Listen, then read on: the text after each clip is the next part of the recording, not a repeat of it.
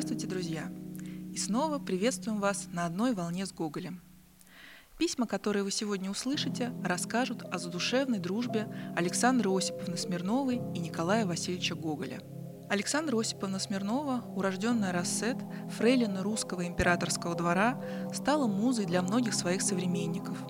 Помимо Гоголя, она была дружна с Александром Сергеевичем Пушкиным, Василием Андреевичем Жуковским, Петром Андреевичем Вяземским и многими другими заметными представителями культуры девятнадцатого века. Александра Осиповна познакомилась с Гоголем в тысяча восемьсот тридцать первом году, когда была уже написана первая часть «Вечеров на хуторе близ Диканьки». Дороги их пересекались и в Петербурге, и в Европе. Даже беглого знакомства с их перепиской достаточно для понимания того, что Александра Осиповна была одной из самых близких подруг Николая Васильевича.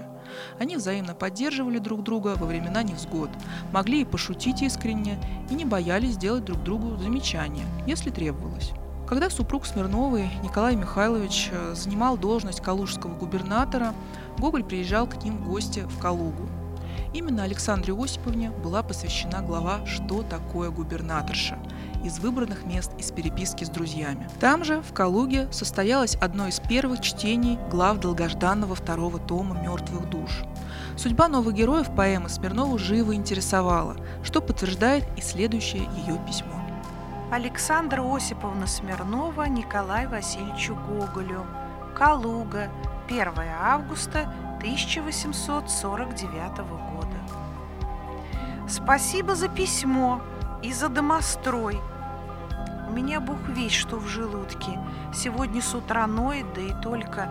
Я полагаю, что ветер имеет на это влияние, потому что вчера ничего не болело, спала хорошо, а как встала, почувствовала нытье. Гадко, что делать? Как мне жаль, скажу тоже, старый закадычный, что мы с вами мало виделись. Мне как-то с вами ловко, ловчее, чем со всеми другими. Мне кажется, что и вам тоже чувствуется. Мои все вам кланяются. Как жаль, что вы так мало пишете о Тентетникове. Меня они все очень интересуют.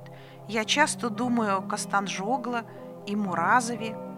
Уленьку немного сведите с идеала и дайте работу жене Костанжогло. Она уж слишком жалка. А, впрочем, все хорошо. Прощайте, приезжайте. Христос с вами. Гоголь Смирновой. двадцатого октября тысяча восемьсот сорок девятого года. Москва. Я вас часто думаю, Александра Осиповна. Вероятно, и вы тоже иногда обо мне вспоминаете. Но все же этого мало. Нужно иногда перекинуться письмецом. Я, слава богу, не чувствую, что я хвор, время летит в занятиях, так что некогда подумать о болезни. Больше читаю, чем пишу.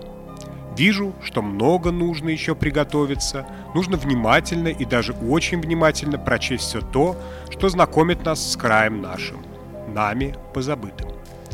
Вижу мало кого, потому что просто не имею времени видеть. Графиню Салогуб, которая здесь, еще не видал ни разу.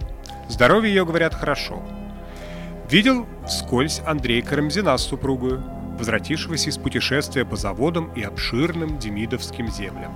Вскользь видел Сологуба, неизменного и того же. Александр Петрович Толстой возвратился из Петербурга, здоров и вам кланяется. Напишите же, что делаете вы и как живется. Ведь описывать немного. Верно, строк пять-шесть всего. Поклонитесь тем, кто помнит меня в Калуге, и пришлите мне пакет, посланный на ваше имя мне в Калугу графиней Толстой. Он заключает в себя два письма, одно из которых мне очень нужно. Да и все-таки, мне кажется, этому пакету приличнее быть у меня, чем оставаться где-нибудь в конторе Жулева. В ожидании ваших добрых дружеских строк, всегда отрадных моей душе, остаюсь ваш весь Н. Гоголь.